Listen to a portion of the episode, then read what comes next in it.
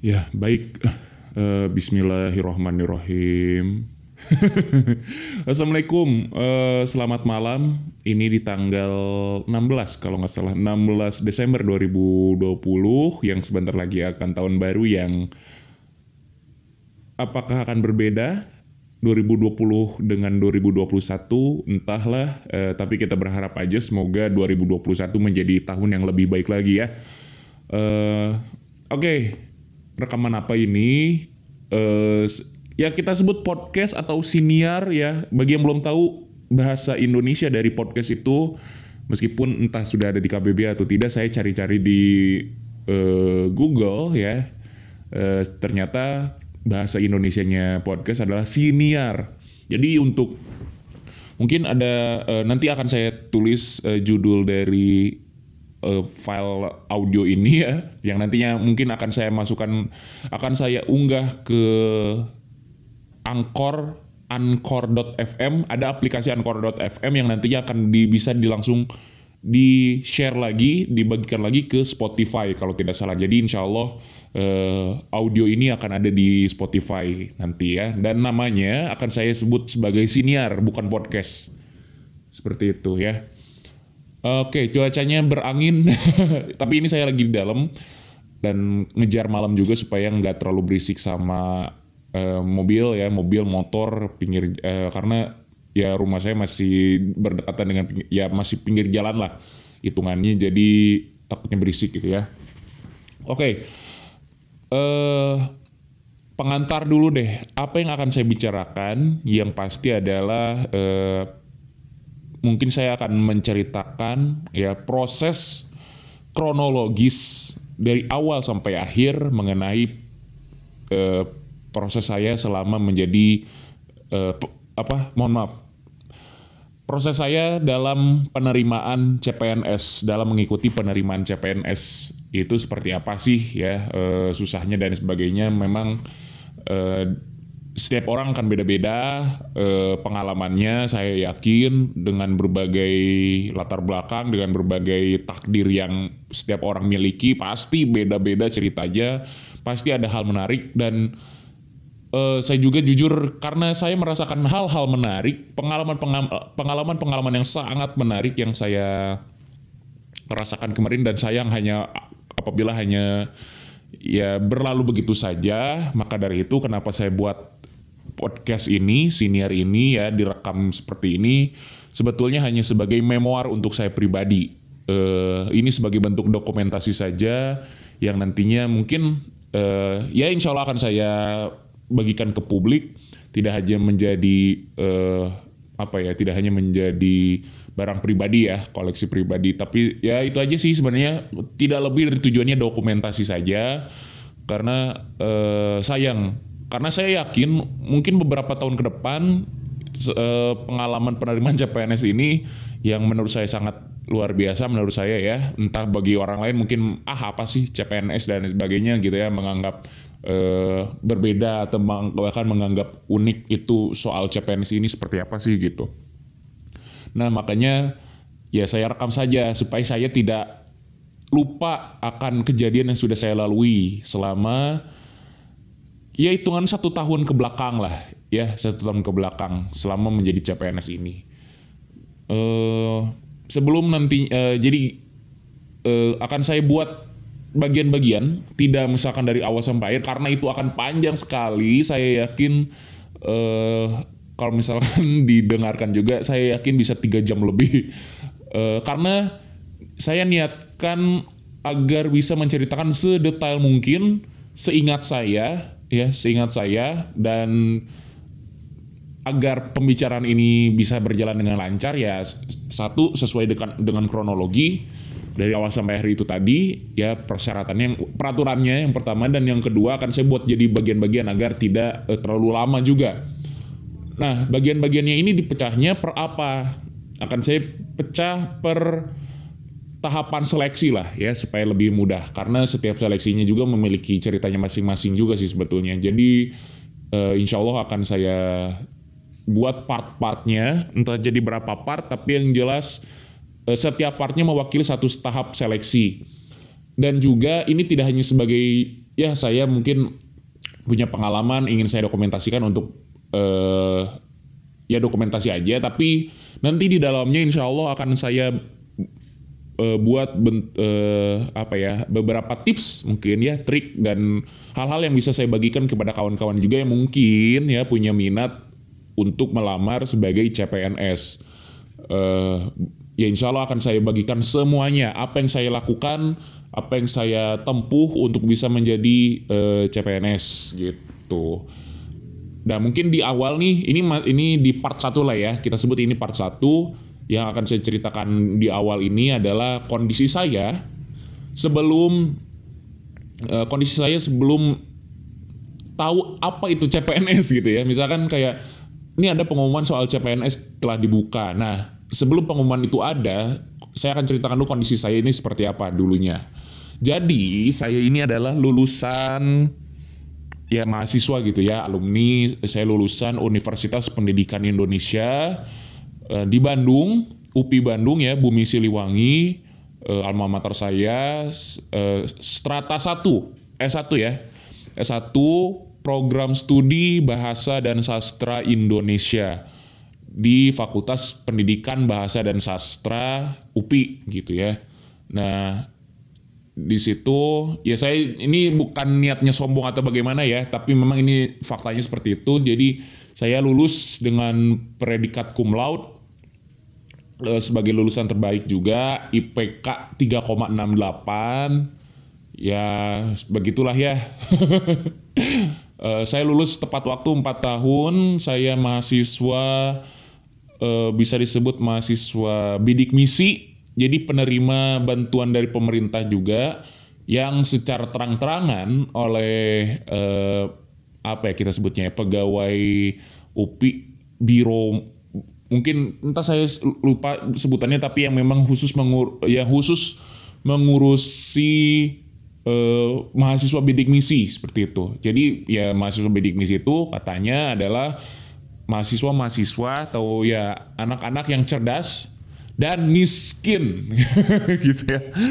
Ya cerdas dan miskin. Dan ya seperti itulah uh, keluarga saya memang bisa disebut saya juga bingung ya maksudnya karena memang kriteria dari bidik misinya sendiri yang saya yang saya pahami dan sesuai dengan diri dengan diri keluarga saya ini adalah peng, se, uh, penghasilan dari segi penghasilan. Jadi katanya tuh kalau tidak salah penghasilan uh, keluarga ini untuk sampai taraf masuk bidik misi itu harus segini gitu dengan berbagai persyaratan. Yang misalkan eh, penghasilan per bulan dibagi dengan jumlah anggota hanya sekian berarti itu bisa nanti masuk ke bidik misi. Atau misalkan pendapatannya ternyata hanya sekian nah, dan dan lain sebagainya itu baru masuk ke bidik misi. Lalu eh, ya lulus. Tanggal saya masih ingat banget 10 Oktober 2019 yang masih emang memang masih satu tahun yang lalu. 10 Oktober 2019 ya hitungannya satu tahun sih karena kan sekarang 16 Desember satu tahun lebih lah. E, kenapa lama banget? Kenapa lama sekali e, penerimaan CPNS itu kan yang biasanya paling ya seles awal dibuka ke sekitar akhir tahun dan ya mulai kerja itu sekitar ya pertengahan tahun paling lama gitu ya. Ini bisa sampai satu tahun kenapa? Ya salah satunya karena covid itu tadi ya karena pandemi dan segala macemnya. Jadi ya mau nggak mau harus diterima gitu lalu uh, soal PNS-nya sendiri, apakah kalau misalkan muncul pertanyaan, apakah saya punya dalam tanda kutip koneksi dengan uh, eh, PNS? Misalkan ada uh, saudara saya yang PNS, uh, misalkan uh, keluarga saya ada yang pejabat, ya dan sebagainya gitu. Takutnya ada yang bersangka uh, soalnya takut aja ada yang berpikiran oh jadi PNS karena mungkin keluarganya juga PNS karena A karena ini karena A karena B ya kita tahu sendiri lah rahasia umum ya.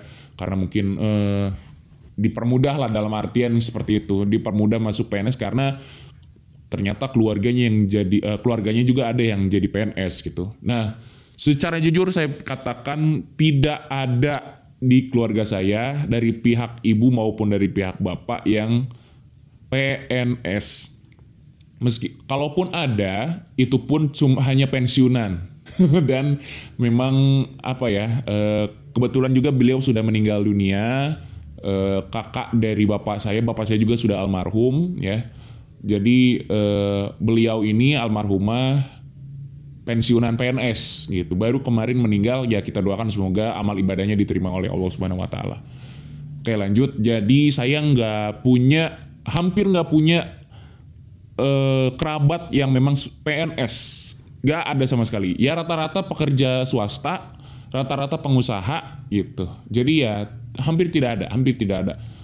Jadi mungkin bisa disebut ya bukan sombong, mohon maaf, mohon maaf sekali. Mungkin di keluarga saya yang baru PNS itu hanya saya gitu dan ya seperti itu ini untuk menjawab stigma negatif di masyarakat kita kalau misalkan oh jadi PNS karena ya itu tadi balik lagi karena kerabatnya atau keluarganya PNS atau karena ya kita tahu sendirilah karena mungkin dipermudah lah e, masuk PNS-nya karena keluarga, karena jalur keluarga, karena titipan lah, karena apa gitu.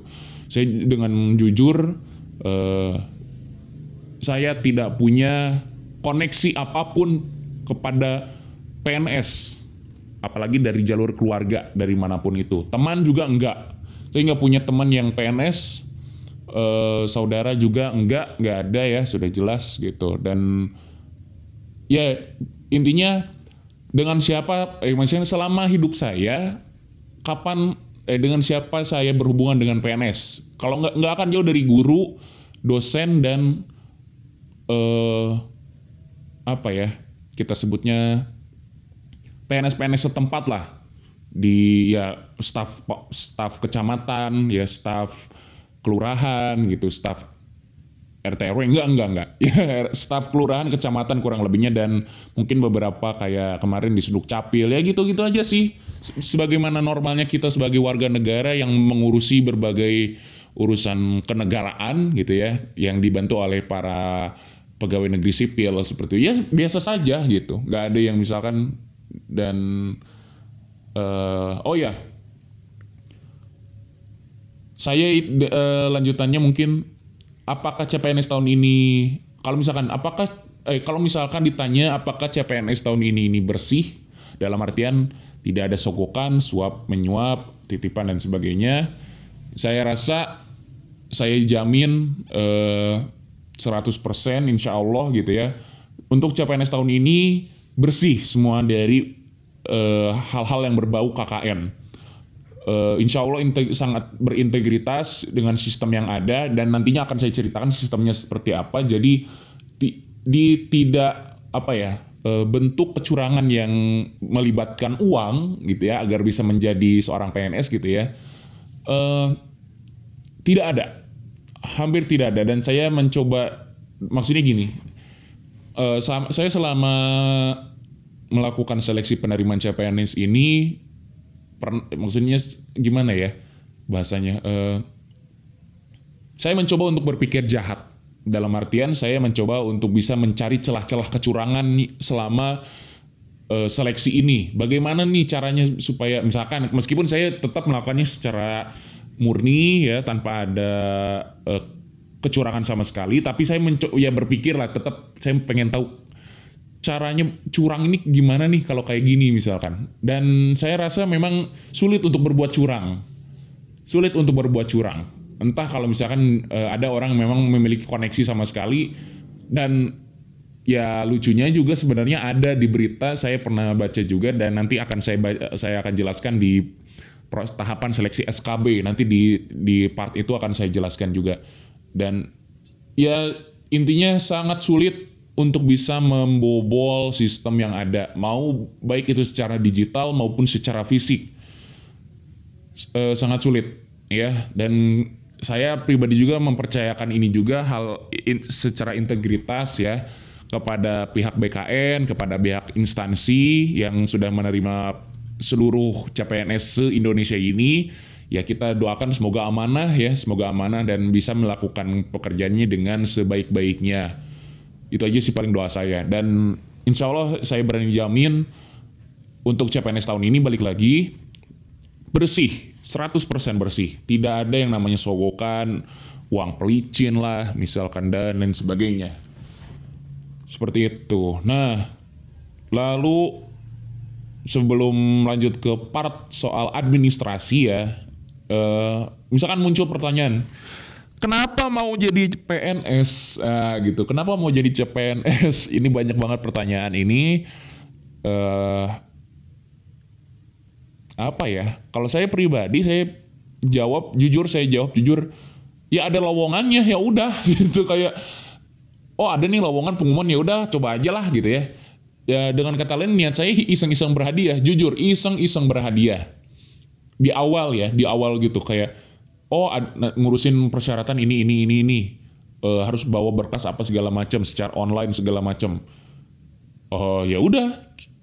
Ya kita coba aja gitu. Kayak ya coba aja dulu gitu. Nggak nggak ada pikiran bahwa oh saya akan dapat gaji sekian saya akan bisa menjadi apa. Misalkan saya akan mendapatkan apa dan segala macamnya gitu. Dan apa ya? Ya udah pengumumannya keluar ya saya cobain gitu. Dan sesimpel itu aja sih. Jadi saya ingat banget sekitar November awal November awal pengumumannya keluar dan saya pilih Kemdikbud Kementerian Pendidikan dan Kebudayaan. Kenapa? Karena ya simpelnya sederhananya saya ini lulusan UPI Universitas Pendidikan Indonesia. Jadi nggak akan jauh-jauh dari yang namanya pendidikan. Meskipun prodi saya ini nondik bukan pendidikan gitu ya. Bukan ya bukan dididik sebagai guru gitu. Jadi ya sudahlah pilih Kementerian Pendidikan dan Kebudayaan. Itu ada nanti di jadi bagi kawan-kawan yang tet- ingin memilih di situs eh memilih di situs memilih untuk melamar ke Kemdikbud sebagai CPNS Kemdikbud itu Kemdikbud bisa disebut sebagai instansi pusat ya, bukan instansi Pemda yang kayak gitu bukan. Hitungannya instansi pusat yang nantinya punya tunjangan kinerja. Ya nantilah dijelasin. Mungkin banyak banget YouTuber yang sudah bisa ngejelasin soal itu. Jadi saya pilih masuk situsnya CPNS Kemdikbud di, tinggal di Google aja dan muncullah beberapa pengumuman-pengumuman kayak ini situsnya simple sekali.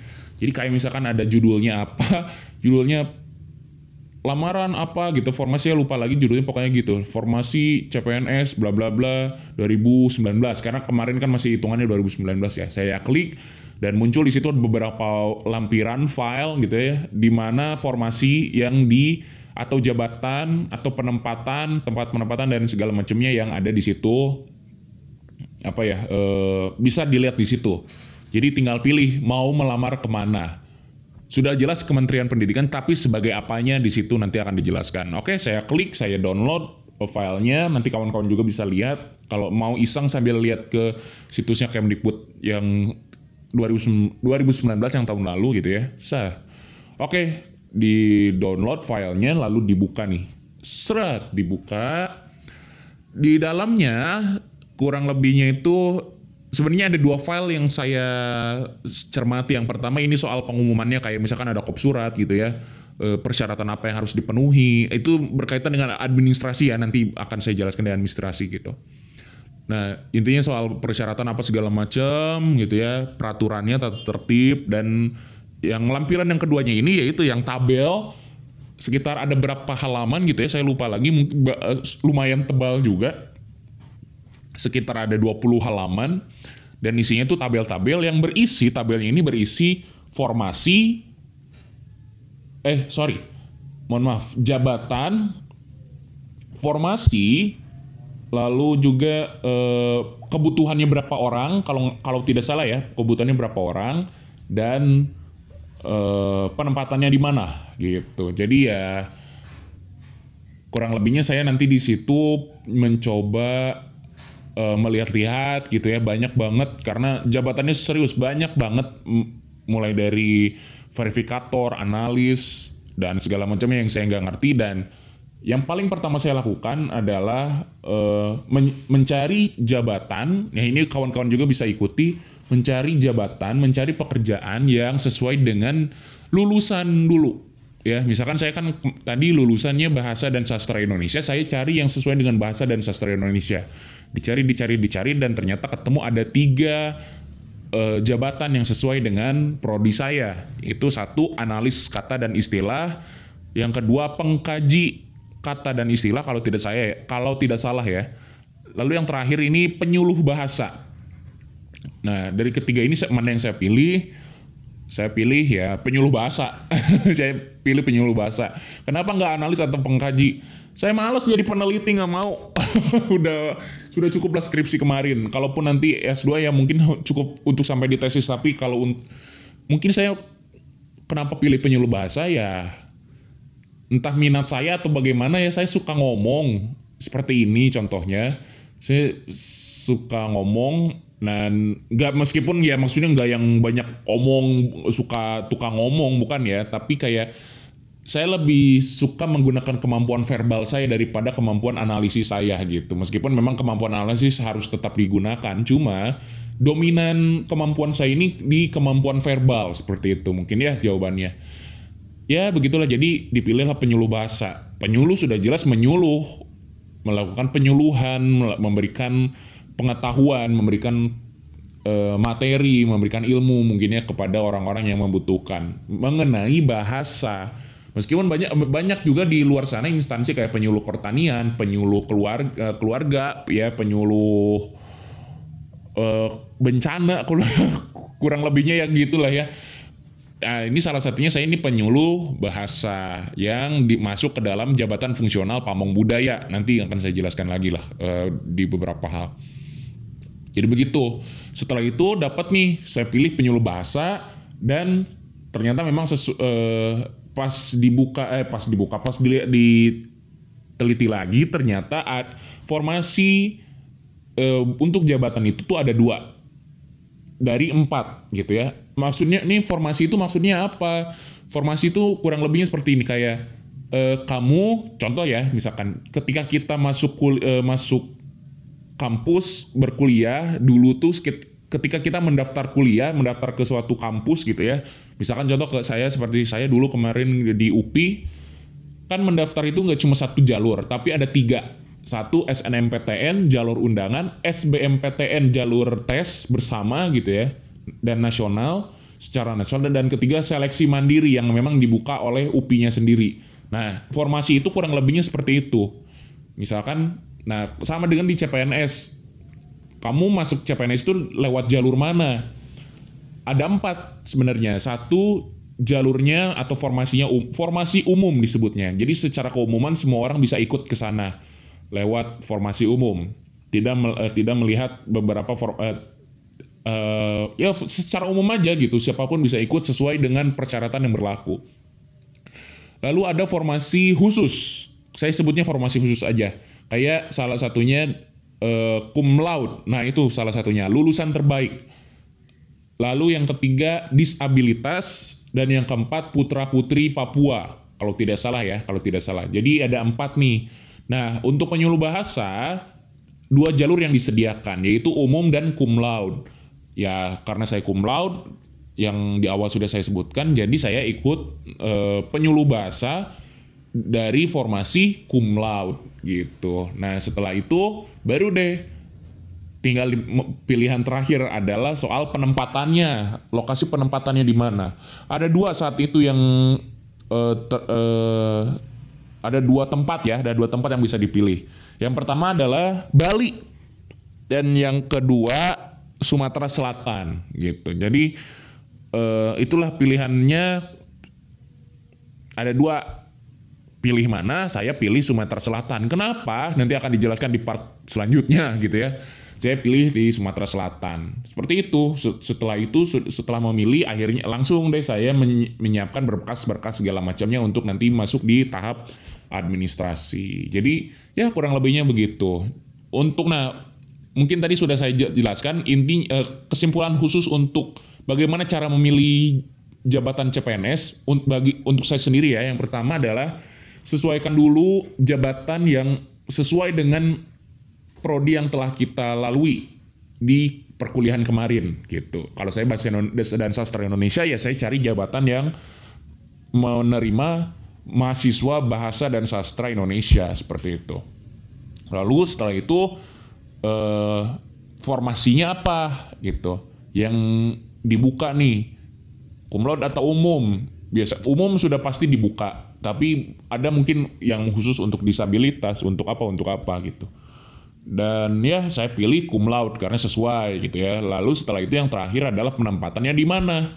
Tinggal pilih yang dibuka tuh di tempat mana di tempat mana. Jadi saran saya jangan langsung kayak eh duh PNS di mana gimana ya ini eh, penerimaan PNS ja- eh, banyak orang yang memilih penempatan itu karena penempatannya sesuai domisili dulu. Misalkan saya lagi saya di Bandung contoh ya, saya di Bandung berarti saya akan pertama pilih adalah penempatannya dulu cari di Jawa Barat gitu. Cari di Jawa Barat bagaimanapun dekat dengan Bandung. Nah, itu salah. Salah besar, salah besar. Yang paling penting adalah sesuaikan dulu dengan prodi kamu dulu, baru yang lain-lainnya mengikuti. Seperti itu. Eh, takutnya setelah nantinya sudah dapat, wah ini Jawa Barat ada nih, eh enggak, ternyata tidak ada jabatan yang sesuai dengan diri kamu. Dan sudah jelas kalau kayak gitu dari awal pun sudah diminta untuk mengundurkan diri lah, atau secara tidak langsung dibatalkan gitu pen- eh, lamarannya. Ya itulah saya ikuti dengan cermat, dengan seksama dan hati-hati. Alhamdulillah eh, sa- eh, apa ya bukan tidak dibatalkan ya tidak dibatalkan dan memang lancar-lancar aja seperti itu. Nah ini nanti akan saya jelaskan di part selanjutnya soal administrasinya seperti apa sih seleksi administrasinya. eh itu aja paling pengantarnya ya. Wassalamualaikum. Nggak enak banget.